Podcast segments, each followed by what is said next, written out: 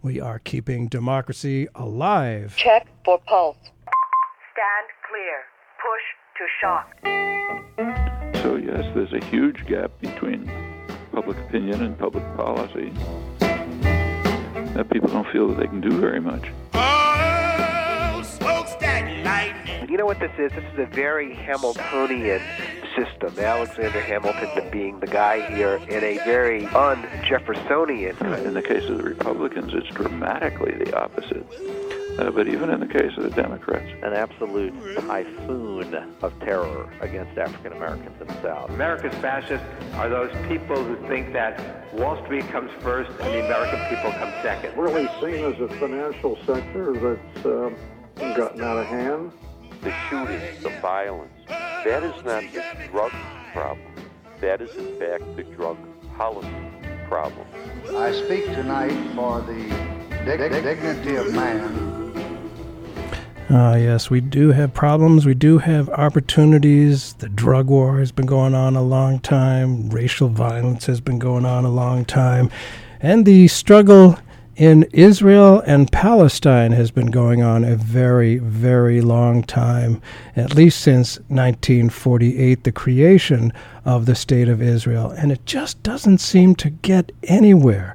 It just goes on and on and on. It seems peace talks kind of get started and then they fall apart, and the violence continues. And uh, of course, the summer of 2014, there was that huge war on Gaza in which many, many civilians, at least in Gaza, were killed, and some uh, Israelis were killed as well.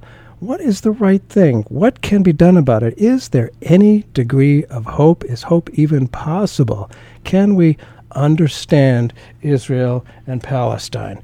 This, we're uh, very pleased to have with us the author of a new book called Understanding Israel Palestine Race, Nation, and Human Rights in the Conflict. Dr. Eve Spangler, thanks so much for being with us on Keeping Democracy Alive. Thank you for having me on the show, Burt.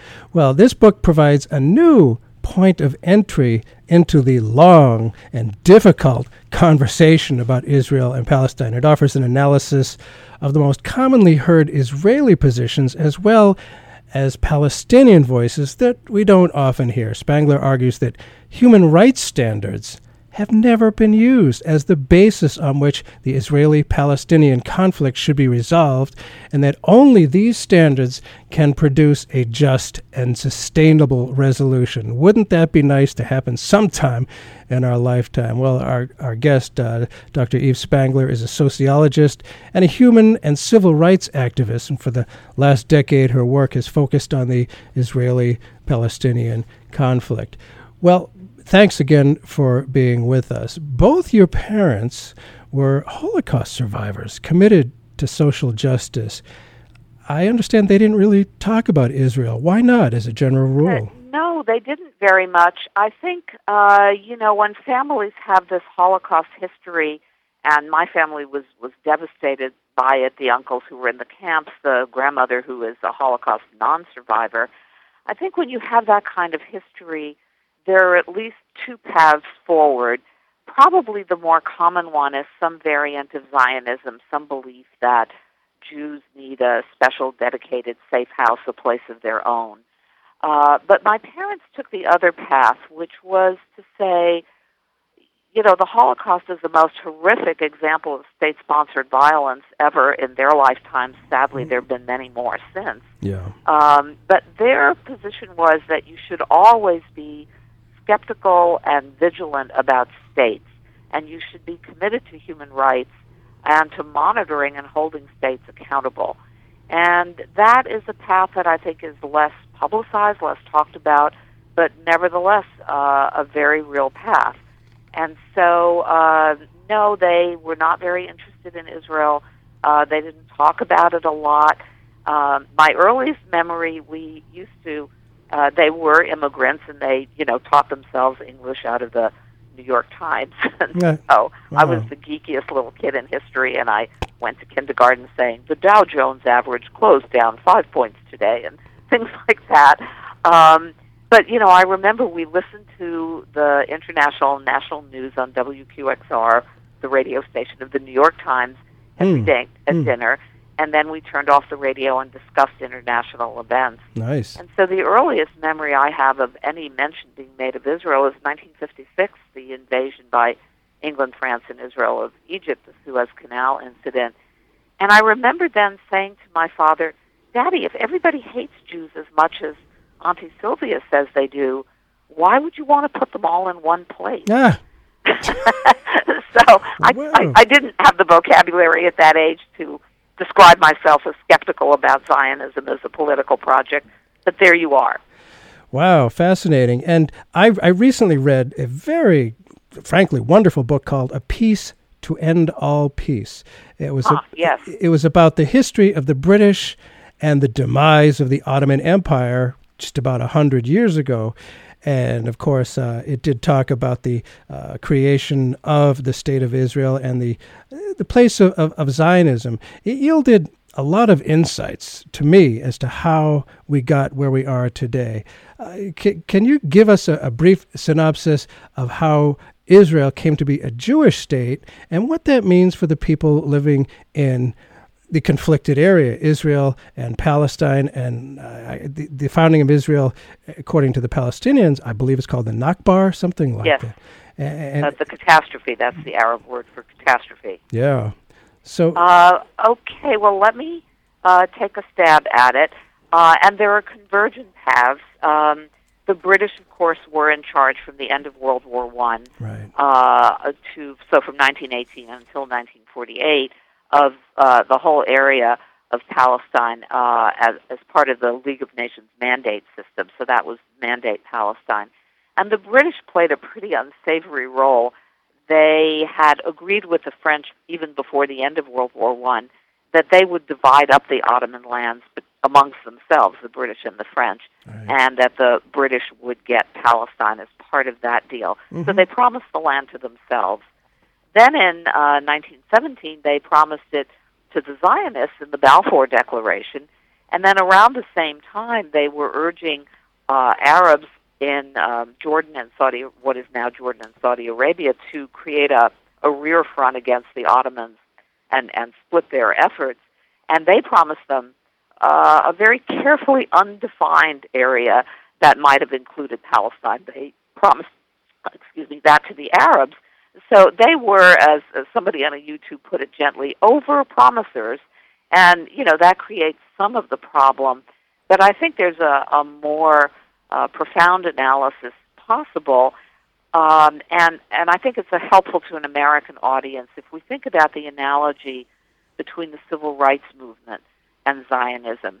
You have Jews in Christian Europe historically the object of very nasty discrimination and prejudice, some of it murderous, some of it milder, but very ugly. yes, And the same is true for African Americans in America. There's that ugly history of slavery and lynchings and Jim Crow and so forth. And so the black community in America and the Jewish community in Christian Europe uh, were beset and beleaguered. And most of the individuals in those communities chose some sort of strategy of assimilation, of just wanting to keep their heads down and go along to get along because, you know, for most people, just going to work and getting the kids to school and remembering Right. to send your mother-in-law a birthday card is, is work enough. yeah, Um, and then those who had more energy and were more forward-looking and c- more courageous, there was the civil rights movement uh, in Black America in various incarnations, but always present over the years. And there was often for Jews in Europe socialism as a struggle for social and economic justice. yes, In both of those communities, there was a very small minority that thought nothing we do will work and we've just got to get out of here. We Hmm. leave. And that is the Back to Africa movement in the civil rights movement oh right, uh, and Zionism in the European Jewish experience. Uh, the Hmm. desire to reestablish a safe house, a room of one's own somewhere else. Um, Hmm. And so I think Americans can understand it best through that analogy. Now, of course, you have to say at the outset that Israel is economically hugely more successful than Liberia. But apart from that, the the parallels between the Back to Africa movement and Zionism are quite startling. Both of them uh, were rejected by the majority of people who they were trying to recruit, who said, "You want us to go where?" Right. Um, and so they weren't a majority movement in either community. They persisted uh, on the basis of the organizational skills of their leaders, who could lobby governments, who could raise funds Mhm. and recruit settlers. They had allies, some of whom were real champions of human rights and human freedom and thought, I'm going to help people to go where they want to go. But many of whom were quite unsavory, white people who were very happy to get black people out of white America. Yes. Christian anti Semites who were very happy to help Jews leave uh, Christian Europe. Mm-hmm. Uh, both of the places, both movements, Zionism and Back to Africa, were pretty opportunistic about Hmm. where they chose to establish their colonies, basically in lands the colonial powers ceded to them. And both of them rode roughshod over the uh, rights of the native inhabitants whom they wish to displace in order to build that safe house, that room of their own. Hmm. So I, I think you, you know, that's a very short-sighted Yeah. history. But it's Uh, a it's a I- good one. We have to understand Zionism as a project of European Jews to build an ethno-religiously exclusive state in an area that is historically extremely multicultural. Interesting, yeah, and uh, you, you're looking at it from a very different uh, point of view, and the whole, I, I think, uh, the idea of a state of nationalism. Nationalism is a movement that came out of the 19th century and and had the result of creating the uh, horrible First World War. To me, completely unnecessary and useless First World War, and that was based on nationalism. And Judaism itself has been around for thousands of years and, and, and nationalism is, I think, something else. If you just tuned in to Keeping Democracy Alive, Burt Cohen here. Our guest today is Dr. Eve Spangler. Her uh, new book is called Understanding Israel slash Palestine. And you, Dr. Spangler, you look at it, from, you're a sociologist. There have been, I don't know how many books written about Israel, Palestine, probably thousands. Tell us about the optic of sociology for looking at this issue that has been looked at from so many Well- different points of view. I get to go sociology on you. Okay. Sure. Um, so uh, let me try to be succinct here. So sociologists look, of course, at the behavior of individuals, and we recognize that there's a great deal of choice in the behavior of individuals and, and agency, even in the most repressive and restrictive circumstances, as every uh, concentration camp memoir and ju- jail memoir will tell you. There are people who make choices to collaborate with guards. There are people who make choices to resist. There are people who remain hopeful. There are people who give up hope. So we look at individual behavior uh, as resulting from choices that people make. Um, and we try then also to keep an eye on aggregating. If you count up all the choices made across a community, what patterns do you see emerging? But most importantly, we recognize that while people make choices, they don't make them in a vacuum. They don't make them against a blank slate. They don't make them on a level playing field. People make choices in an environment, and that environment makes certain choices easier than others. And if you just think we're departing from Israel Palestine for a moment, if you think about in America how much easier it is to get junk food than healthy food, uh, you know, how much easier it is to buy garments if you're not going to insist on them being sweatshop free, and so on and so forth. We all make choices, but we make them against a background that tilts the playing field. And so, you know, a really terrible example of that uh, from very current from the Israeli Palestinian situation is the killing of the 18 uh, month old uh, child Yes. last week by a settler in the West Bank who opened a window and lobbed a firebomb into a family home um, of, in a community that hadn't in any way uh, offended or resisted the settlement uh, from which the assailants came. Um, and lobbed a firebomb into a home, and as a result, an 18 month old baby is dead, and his four year old brother is in critical condition and may also die, and his mother is in critical condition. Now, that is a choice of behavior that was chosen by that particular masked, probably settler uh, in the West Bank. But it was not a choice made on a level playing field. If this person is, as everyone supposes, a settler, their whole life has been dedicated, is grounded in illegality. The settlements are illegal under the Geneva Conventions, um, absolutely illegal, every single one of them. And so this is a person who's choosing to live in a community grounded in illegality. This is a person who's choosing to live in a community grounded in illegality and supported by the Israeli government materially. Uh, they deploy guards to protect the settlements. They build settler only, Jewish only roads. Uh, they connect settlements to the water system and the power grid. So they're materially, they're financially, and they're culturally supported with uh, tax breaks yeah. and so forth uh, by the state of Israel. This is a person who made a choice living in an environment where he has seen some of his peers uh, burning Palestinian olive orchards. Yeah. And he's seen the Israeli Defense Forces stationed in the West Bank protect the arsonists and not the farmers. Um, this is a person living in an environment where Rabbi Eli Ben Dahan, who's now the second in command in the West Bank in the military occupation of Palestinians, has announced this is a rabbi that Palestinians are not human beings, they're Mm. subhuman animals. And so, with each of those steps an illegal settlement, state support for the illegal settlement, military support for arsonists, a rabbi who says Palestinians aren't human, the playing field tilts further and further downhill into this abysmal choice of firebombing a house and killing an infant. And so, you know, most often sociologists deal with situations less tragic than the one I've just outlined. But the idea of understanding human behavior, human choice, as occurring in a context, that I think is the heart of sociology.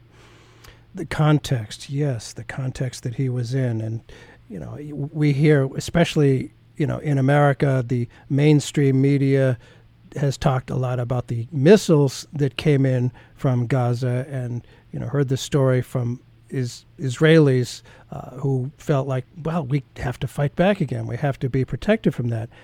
Th- The violence has, has just gone on and on and on, and it just seems to escalate. We've heard calls from uh, the uh, the is the, the Palestinians, death to Israel, uh, from from various people, you know, from the Iranians, death to Israel, and we get that side for it. What have you seen as a sociologist? You know, we've heard stories, as you just told, about atrocities. Um, you you have actually in your book you talk about some some hopeful signs. What kind of hopeful signs uh, did you see there that maybe changing the context? Do you think? Well, I think uh, so. Let me say that I got interested in this about 12 years ago and started reading, and then I uh, developed a seminar for the fall semester at Boston College about human rights and the conflict. And then I thought, because by then I had gone and seen stuff myself a couple of times, I thought, you know, people really need to see this. And so I designed the course to include a field trip over winter break. And so for seven years now, I've been taking students um, to interview, uh, to see and to observe and to interview uh, mostly human rights activists, both Israelis and Palestinians. And so um, I've seen personally, I think, a great many things which I think, in spite of the rhetoric and in spite of what I regard as disastrous politicians on both sides, Right. uh, I've seen uh, possibilities of hope. We have allies over there. We have people working uh, to to live a, a more just and sustainable life in Israel and Palestine. So, uh, for example, uh, in Nablus, which is one of the most militant cities in the West Bank, there's a community who call themselves the Samaritans, and they are Jewish. They practice Jewish worship. Uh, they use the Old Testament and the Torah as the basis for their community. They're acknowledged as uh, Jews by the Israeli uh, government that gives them uh, Israeli passports and Israeli license plates. And they live in Nablus, in this very militant city, completely unmolested. They have no quarrel with and and are not afraid of their Palestinian neighbors. And you know, I've talked with Palestinians and Nablus who are very anti-occupation, Sure. and I say, well, what about those Jewish guys across the street there, the Samaritans? And they say, oh no, those are Arab Jews. They've been here for centuries, and they come as our neighbors. They don't come as our conquerors. We Hmm. have no problem with them. Hmm. And you know, I'd heard that statement. We have no problem with people who come as neighbors, only people who come as conquerors. Before, and I thought, well, you know, that's a nice hashtag. But there, I saw it live and in person. Um, you can meet if you go there, and one of the things I recommend is that people do find ways to go there because you only have to see it once. Um, we meet many people uh, both Israelis and Palestinians who are working for justice, Israelis with other Israelis, Palestinians with other Palestinians, and even, you know, incredibly courageously, Israelis and Palestinians working with one another. Hmm. Um, even, you know, to me, sort of unimaginable. Uh, there's a group called Parents Circle of the Bereaved, and these are uh, originally it was only parents, and now more broadly families who've lost uh, a family member to the other side, to violence from the other side. So, Israeli Jewish families who've lost a child to a suicide bomber, for example, and Palestinian families who've lost a child to a checkpoint shooting or incident. And they are reaching out to each other in their bereavement to say, this is not sustainable. You know, we want grandchildren, our grandchildren to have a better life, and, and who are working on that. So, you know, we have partners, I think, as Americans, um, who, are- who are working in, in a very helpful way to change the context, change the definitions that the governments are pumping out that this is an intractable Hmm. enmity and that only the death of the other side will, you know, advance your interests. Wow, I, and I remember, of course, during the America's war in Vietnam, uh, there was the official line from the government, but not everybody was in agreement with that. There was a tremendous amount of dissent, and the world knew that not all Americans agreed with uh, Johnson and then Nixon's policy in Vietnam. There were a lot of people who felt like, you know, just killing and making them the total enemy isn't going to work. And now, uh, 50 years later, after the start of the war in Vietnam, one of the things that you reminded me that I've spoken with uh, Vietnam veterans who have gone back to Vietnam and have gone and become friends with people when they were shooting at each other. They with people they were trying to kill, and Yes. and people who were trying to kill them, and and they find that is the only thing that really really heals has some actual healing power. How much of what you were describing is really going on in Israel? I'm sure there's a lot of disagreement there. There's people on the hard right, incredible racists and militarists. But what about the, the people there? There's lots and lots of Israelis, and there must be lots and lots of opinions. Uh, Do you sense any any trend toward, you know, a, a different kind of approach, change in the context? Uh, well, uh, not uh, not a huge trend, and Hmm. uh, not nearly enough. But let me say, just as we have uh, vets who are going back to Vietnam, uh, one of the most moving stories I was told is a, a former Israeli soldier and uh, a very philosophical guy. In fact, he's a PhD candidate at Harvard in philosophy. But he told a story of growing up as a, a boy in a very happy home.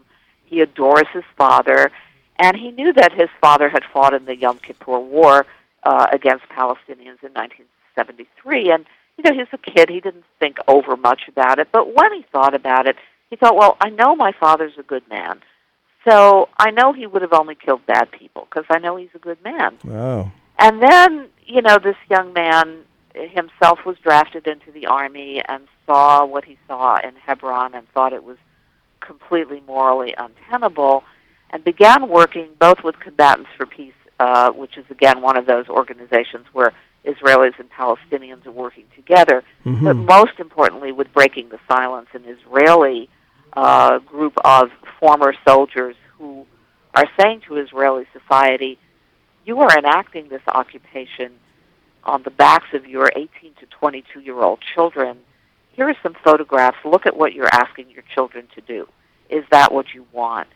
And he said to me, you know, the first time he went to a meeting, he came away terrified, and not because he thought he'd be kidnapped or shot, but because he met a guy who also a Palestinian who fought in the Yom Kippur War and even in the same, some of the same battles that his father had fought in, and who could have either killed his father or been killed by his father.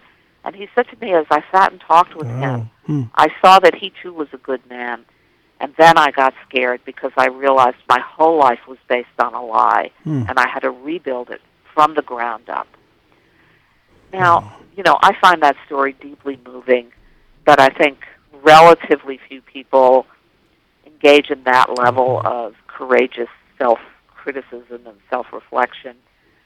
So, um, there is certainly a range of opinion in Israel, but for my purposes as a human rights advocate, it's a trunk it's a somewhat truncated range, except in very rare exceptions. Hmm. Uh, on the hard right, there's you know hatred and the intent to continue annexing and ethnically cleansing. Yeah. But on the left, there is a more pragmatic. You know, we're not going to have peace until they have peace. So let's do a land for peace deal. But the basis of it is not moral; it's purely pragmatic, and it does it doesn't rest on the belief that Palestinians actually have rights. It's simply uh, rests on the assumption that they don't have rights, but we can do better by being more generous rather than harsher. No. Um, it's not a rights-based left, um, and so that sounds like an oxymoron, a rights-based left, but Yeah. you know what I mean. I do. Um, and so the the whole the the real place where I think forward motion can come from is the starting assumption that there are uh, more than 12 million people between the Jordan River and the Mediterranean Sea. Each and every one of them is a human being. Aha. Each and every one of them is a rights-bearing subject, and all of their rights need to be respected. Wow. If you just tuned in to Keeping Democracy Alive, Burt Cohen here. Our guest is Eve Spangler. Her new book, Understanding Israel, Palestine, Race, Nation, and Human Rights in the Conflict. The human rights framework, I, it hasn't often come up for sure. And it's like sort of the elephant in the room. It's big, Yeah. it's there, but nobody talks about it. What is the human rights framework in the history of this very, very difficult region? Well, um, I think here uh, human rights works really well with history. So um, I, I'm sure you have a very literate audience, but let me just establish a tiny fact base. Sure. So um, Israel and Palestine together are slightly larger than the state of New Jersey. And that sort of New Jersey sized plot of land is situated at the eastern end of the Mediterranean, where it's the land bridge between Europe and Asia and Africa and Asia. And so it has been, from biblical times and even before that, one of the most multicultural, multi ethnic, multilingual, multiracial, multi everything places on the globe, um, including for purposes of this particular conflict way back in biblical times. There are Israelites there. There are also, at the same time, as we know from the Bible, the Canaanite population, the Philistines. Philistine is the Arabic word for Palestine. So from biblical times forward, there are Israelis and Palestinians, Israelites and Palestinians living in that place.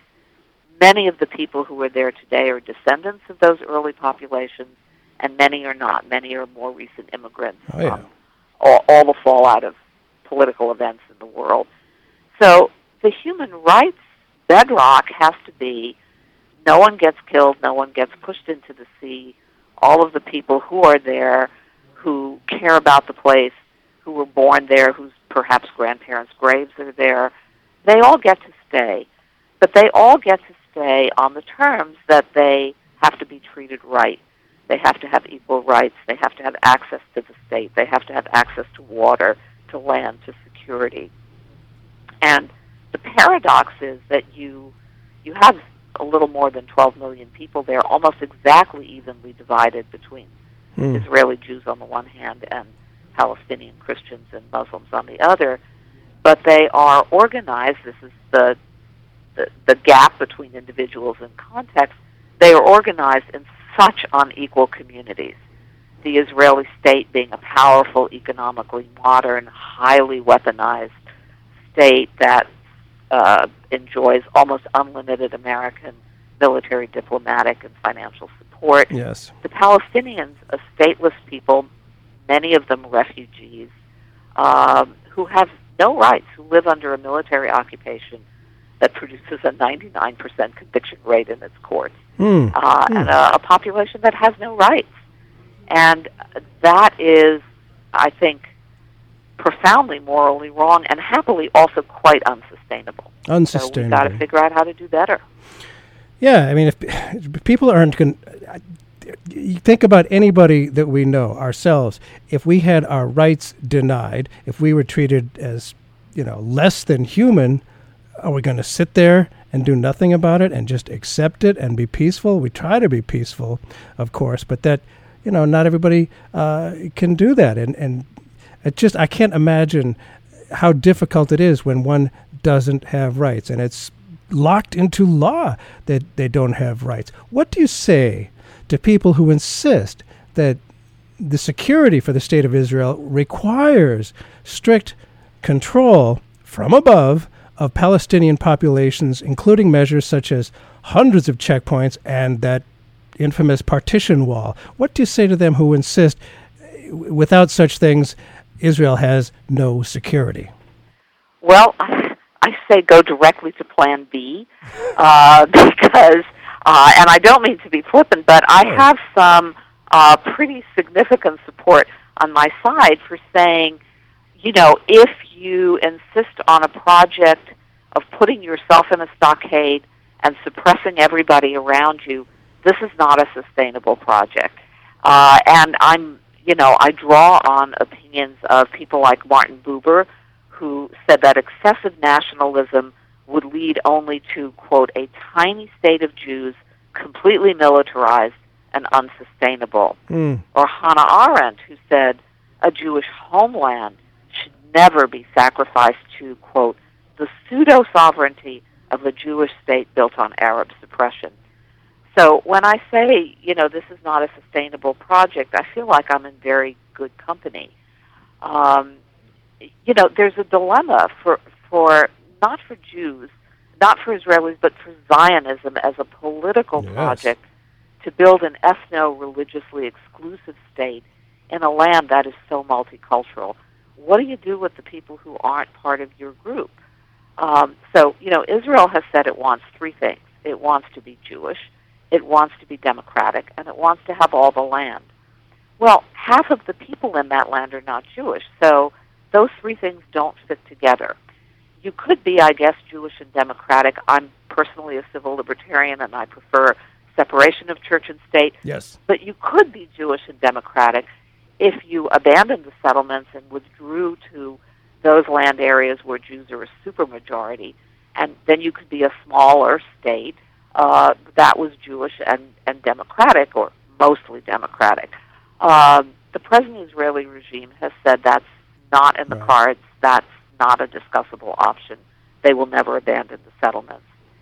You could live in the entire land along with your Palestinian neighbors and have a democracy if you didn't insist on being an ethno-religious ethnocracy, right? If you were Mm. a democratic state of all your people, you could have a binational variant of that where legally uh, you you respect both uh, or all three Christian, Muslim, and Jewish traditions around marriage and burial and family inheritances and so forth. Uh, that also the Israeli government has said is not a discussable option. So then the third option is you can have all the land and be a Jewish dominated society, but then you have to Mm. suppress or expel 50% of the people under your control.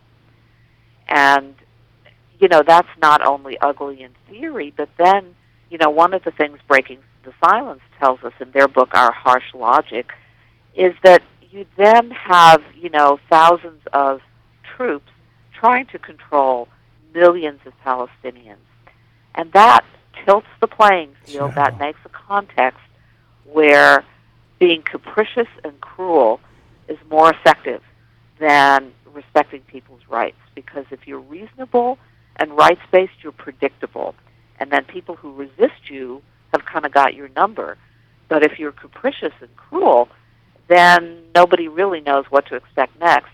You can maybe tyrannize people, at least temporarily, into submission. So once you commit yourself to occupation, there's a whole lot of other things that follow from that, and not every soldier succumbs to the temptation right. that it's more efficient, it's easier if you're capricious and cruel. But enough of them do that it's a pretty ugly situation. And yet, we, we had uh, what, what really was a powerful instrument in ending America's war in Vietnam was the veterans, our veterans, who came back and saw these outrageous, horrible atrocities and stood up and said something about it. And their concern about human rights and how it wasn't sustainable, the, if you didn't have the support of the people, the government is, is not going to stand forever, no matter how much military support there is. And there's this militarily imposed situation, especially on the people of Gaza, that were just yeah. dev- devastated. Yeah. And yeah. Th- there's been, we, we've heard talk often of a, a much hoped for two state solution, which would create the independent state of Palestine alongside Israel. It's gained a fair amount of traction among Israelis, Palestinians, and many in the U.S. Uh, throughout the 20th century and into the 21st century. Why, after being thought a good idea for so long, do we see a, a new discussion, a more energetic discussion of a one state option? Well, I think, uh, you know, let me digress for just a moment. Sure. A lot of us in seminars uh, use icebreakers at the first meeting, and uh, the icebreaker I always use is to ask my students, "What's the best question you were ever asked?" And the best question I was ever asked is, "If it's such a good idea, why isn't it already happening?" And personally, for me, that's a great question because it keeps me humble when I get to thinking I should be queen of the world, you know, it, it it it reminds me that all these good ideas I have, if they're such good ideas, why aren't other people also seeing it? But I think that question applies very much to this situation. And again, history is helpful here. The so-called universally agreed upon two-state solution was quote unquote universally agreed upon by the colonial powers. Uh, first the mm. British and then all of those voting at the UN in 1947 for General Assembly uh, non-binding Resolution 181 to divide Palestine between uh, a, an Israeli Jewish state and a Palestinian Muslim state. Neither the Zionists already in residence in Palestine at the time nor the Palestinians thought that this division was a good idea. And if we now bring in the 21st century concern about sustainability, you're talking about creating two countries out of New Jersey, North New Jersey and South New Jersey. Um, these are statelets, right? Um, and so the inhabitants were never enthusiastic about this plan. This was a plan that Whitehall was enthusiastic about, Washington was enthused about, Langley was enthused about, but but not the inhabitants. And now we've given it, you know, a minimum of 48 years and maybe closer to 70 years and not only has it not been realized, but every day it's further from being realized and further from being possible because of the expansion of Israeli settlements into what could have been a contiguous, sovereign, viable Palestinian state. So, you know, if after a minimum of 48 years your wonderful idea is every day further from being realizable, mm. at some point someone's got to break the frame and say, you know what? Maybe we need another good idea. Mm. And so, in many places now, people are beginning, Palestinian intellectuals are talking about a one state solution, which would be a single democratic state from the river to the sea, a state of all its people. Um, some Israelis are talking about that, ironically, mostly on the far right, who are saying, oh, the hell with this occupation, let's just go ahead and annex them. Um, mm many of the ministers in the Netanyahu government are taking that position. So both from the left and from the right, there's kind of a recognition that when you just look at a map and you think about the the way the settlements have eaten up Palestine, and you know the settlements are not just randomly placed; they're very strategically placed Hmm. to control Palestinian water and aquifers, Oh my. bisect and trisect the West Bank, to create a network of settler-only roads that further sliver one Palestinian community from another. Um, it is really not possible, I think, to, to see a viable, contiguous, sovereign Palestinian state in this in this land area, and that is by Israeli choosing. Right. Now, of course, Israeli, the first choice, I think, for the Israeli government is to just continue indefinitely occupying and building settlements and gobbling up land and getting European and American taxpayers to support the Palestinian Authority so that the occupation doesn't even cost Israel very much financially. Oh wow. Uh, Hmm. But you know, it may be that for a variety of reasons, uh, that first choice becomes untenable because the Palestinian Authority collapses or because something else happens in the region. So it's very hard to predict the future. But I think the most important thing that we in America can work on changing is America's uncritical support, financial, military, diplomatic, for Israel. We may not be able ultimately to tell either the Israelis or the Palestinians what to do. But we do have the right to tell our government what to do. Yeah, the power of AIPAC has to come up in any kind of discussion here. They have it it amazes me. My sense is that AIPAC is is beyond the control of, of even the Israelis. It's just this uh, kind of rogue group that has tremendous power in the United States Congress, and they just uh, are calling the shots in so many different ways. And somehow, I don't suspect that they're looking at anything other than the militarist, uh, you know, keep the wall of separation, support the settlers, and it just goes on and on and on. D- there's this new group, uh, J Street, and there's uh, Jewish Voice for Peace. That's what I was Yeah. thinking of. Yes, and I, I wonder what you see with regard to what you're talking about, uh, the how essential human rights is to the discussion. Are any of these groups uh, talking about that and making any progress with that here in the, uh, you know, where the money comes from? Well, uh, they don't have a lot of money, but Jewish Voice for Peace and American Jews for a Just Peace certainly are rights uh, are promoting a rights-based discourse.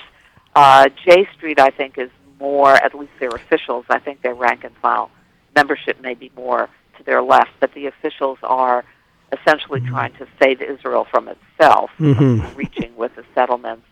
Um, AIPAC, you know, far be it from me to defend AIPAC. AIPAC is is a scourge uh, and they are now set to take the entire freshman class of Congress people to Israel to try to uh, sabotage the Iran Oh deal. Uh, Hmm. All but three of uh, the freshman Congress people. But this is something that the constituents of those Congress people can have a say in. Yes. Uh, you know, there can be call-in campaigns. There can be petitions saying to people, "Hey, what are you doing?" Uh, But on the other hand, I think it also has to be said because AIPAC is often described as the tail that wags the dog. Yes. Hmm. AIPAC has never moved America in a direction uh, the American political establishment didn't want to go.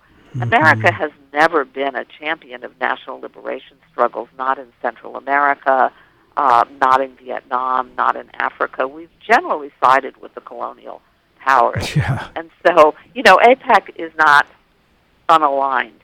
And the other thing that has to be remembered is that in giving Israel $10 billion a year in foreign aid and supporting the Palestinian Authority and giving them $3 billion a year in military aid, what we're doing is giving them a credit card to buy American weapons.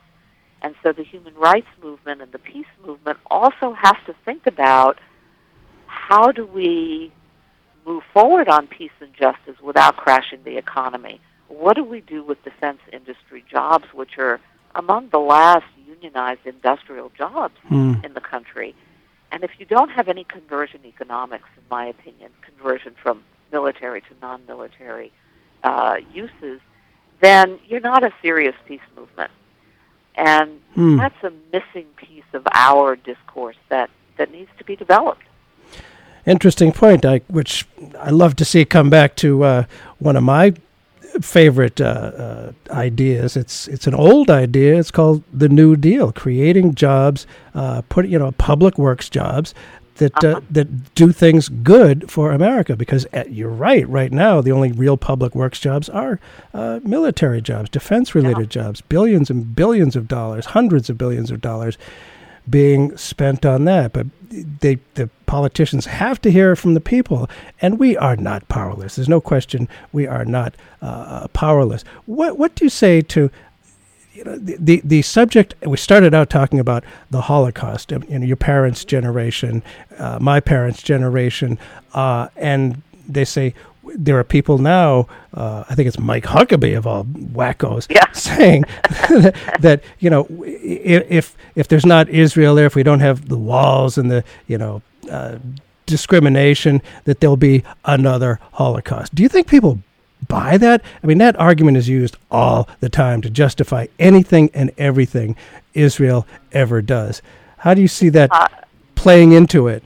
it- it- no, I, of course I don't buy it. And uh, you know, I mean, there were Jews living safely throughout the Muslim world before the advent of Zionism, including in Palestine.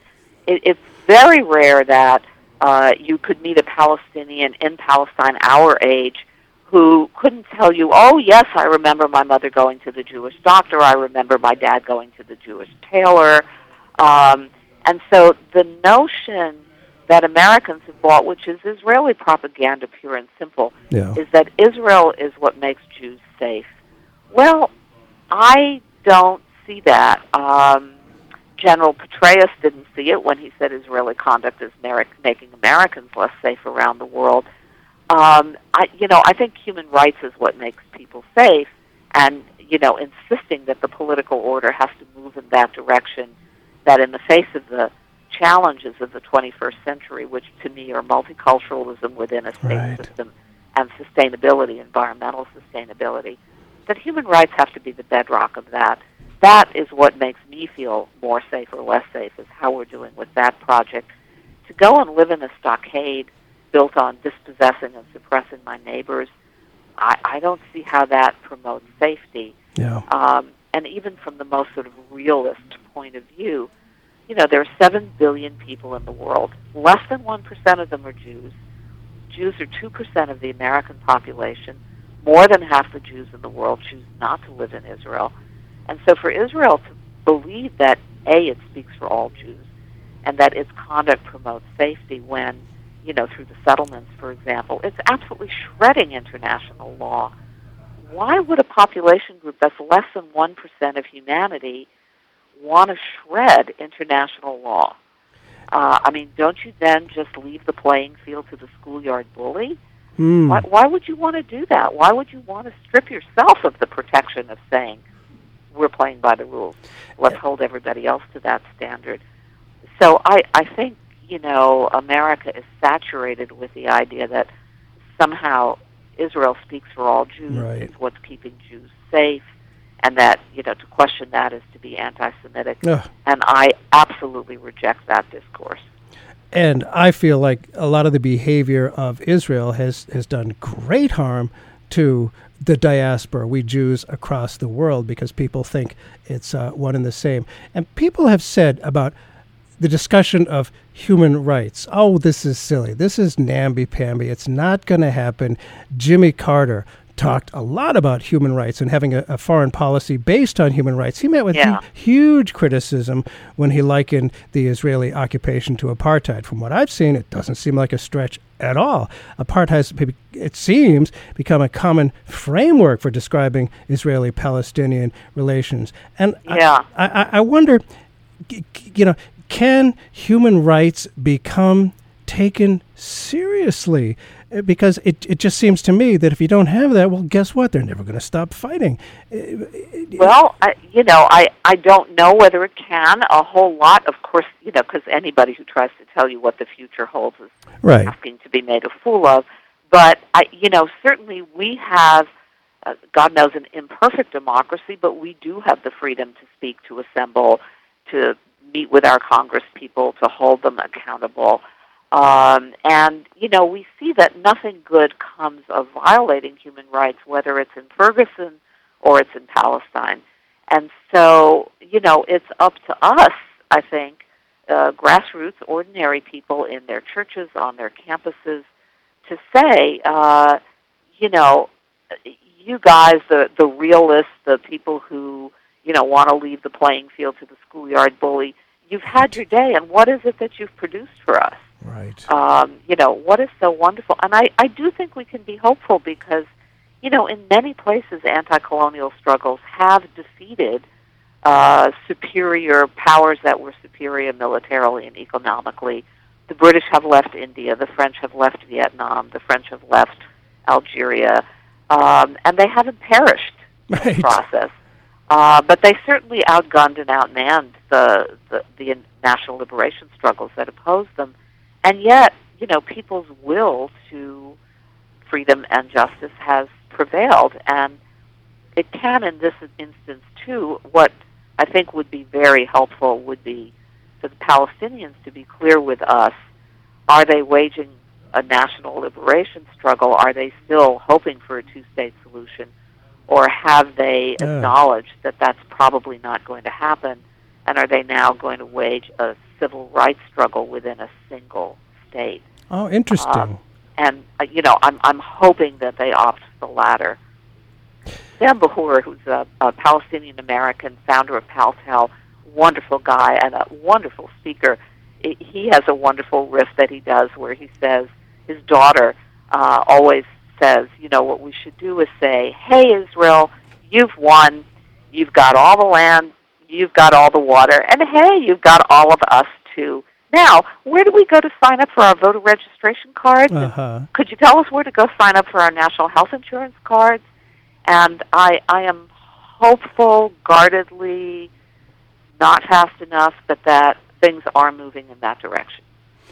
Again, we're uh, talking with author Eve Spangler about her brand new book, Understanding Israel Palestine Race, Nation, and Human Rights in the Conflict. And again, it's looking at this conflict from a sociological uh, optic, which is, I think, very helpful.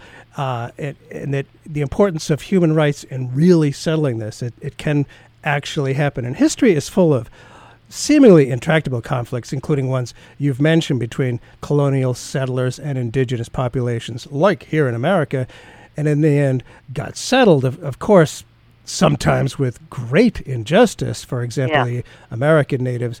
What real shift in perspective might help this one? Is it possible, really? I always try to go out on a somewhat optimistic note. Uh, yes, I think it is possible, both, as I've said, because we have tools. We, we do have a great deal of political freedom and agency. And so we have, for example, a boycott, divestment sanctions Yes. movement, which is a nonviolent economic uh, way to bring pressure on Israel to, uh, you know, align itself better with human rights standards. Uh, we have the right to demand that our Congress uh, strip tax exemptions from organizations, churches, and, and synagogues that build illegal settlements. Uh, we have all sorts of tools that we could use. We also have partners over there, and you know, aside from, and I, I know that's you know a little bit like apart from that, Mrs. Lincoln, did you want Yeah. to play? Right. But aside from the politicians, in fact, the Israeli and Palestinian populations, ordinary everyday people, are quite compatible. Those are two populations who are ferociously interested in education. Palestinians have the highest per capita PhD rate of any Arab population. Really? These are both populations that are very entrepreneurial. Palestine had a favorable balance of trade with Europe for a century before Zionism came along. So, you know, when you think of the horrible situation for most people in the Middle East, a choice between authoritarian thugs who are secular and authoritarian thugs who are Islamist, Mhm. to create a, a, a single Israeli Palestinian state that is educated and prosperous and entrepreneurial, you know, let's think for a moment about how that would allow young people all over the world to envision a better future. That's something worth fighting for. And Certainly we have tools for doing it, we have partners for doing it. So let's get on with it. Yeah, human rights. What a concept. It really it really can work with equality for all in one state there. Thank you so much. The book is Understanding Israel Palestine Race, Nation and Human Rights in the Conflict. Eve Spangler is the author, Sense Publishers. Thank you so much for being with us on Keeping Thank you for Democracy the Alive. invitation. It's been wonderful talking with you. Well, thank you.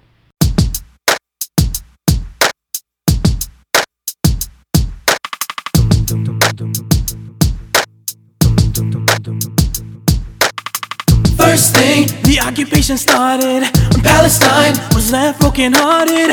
Hands down, you won't believe the way they laid their wrath on her. Six feet under is where they left us. So bad, the way that they were killing us. Too bad, we're not afraid to die when bombs fall from the sky. Can't explain. I never thought that we were gonna lose so bad. They're all insane. There's got to be a way. How can we get back on track? Now, tell me how it's gonna be done. Will we win or lose this one? Don't care about the fact, cause they are in the lead. They say we all should be scared. Palestine will never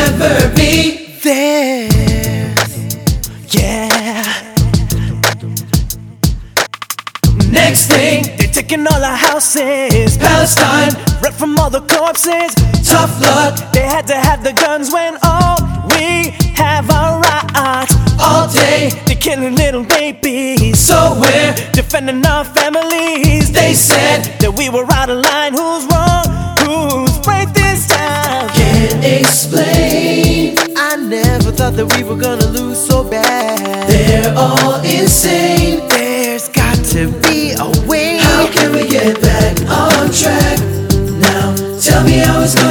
done. Will we win or lose this one?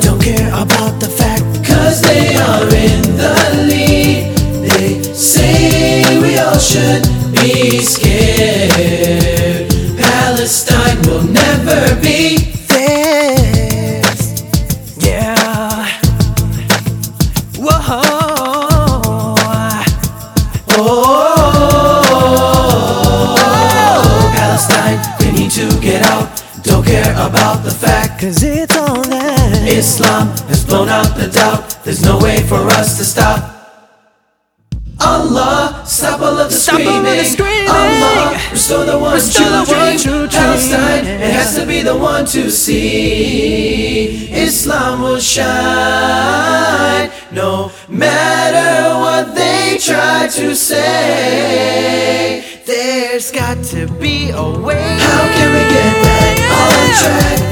Now, tell me how it's gonna be done. How it's gonna be we win or lose this one? Don't care about the fact, cause they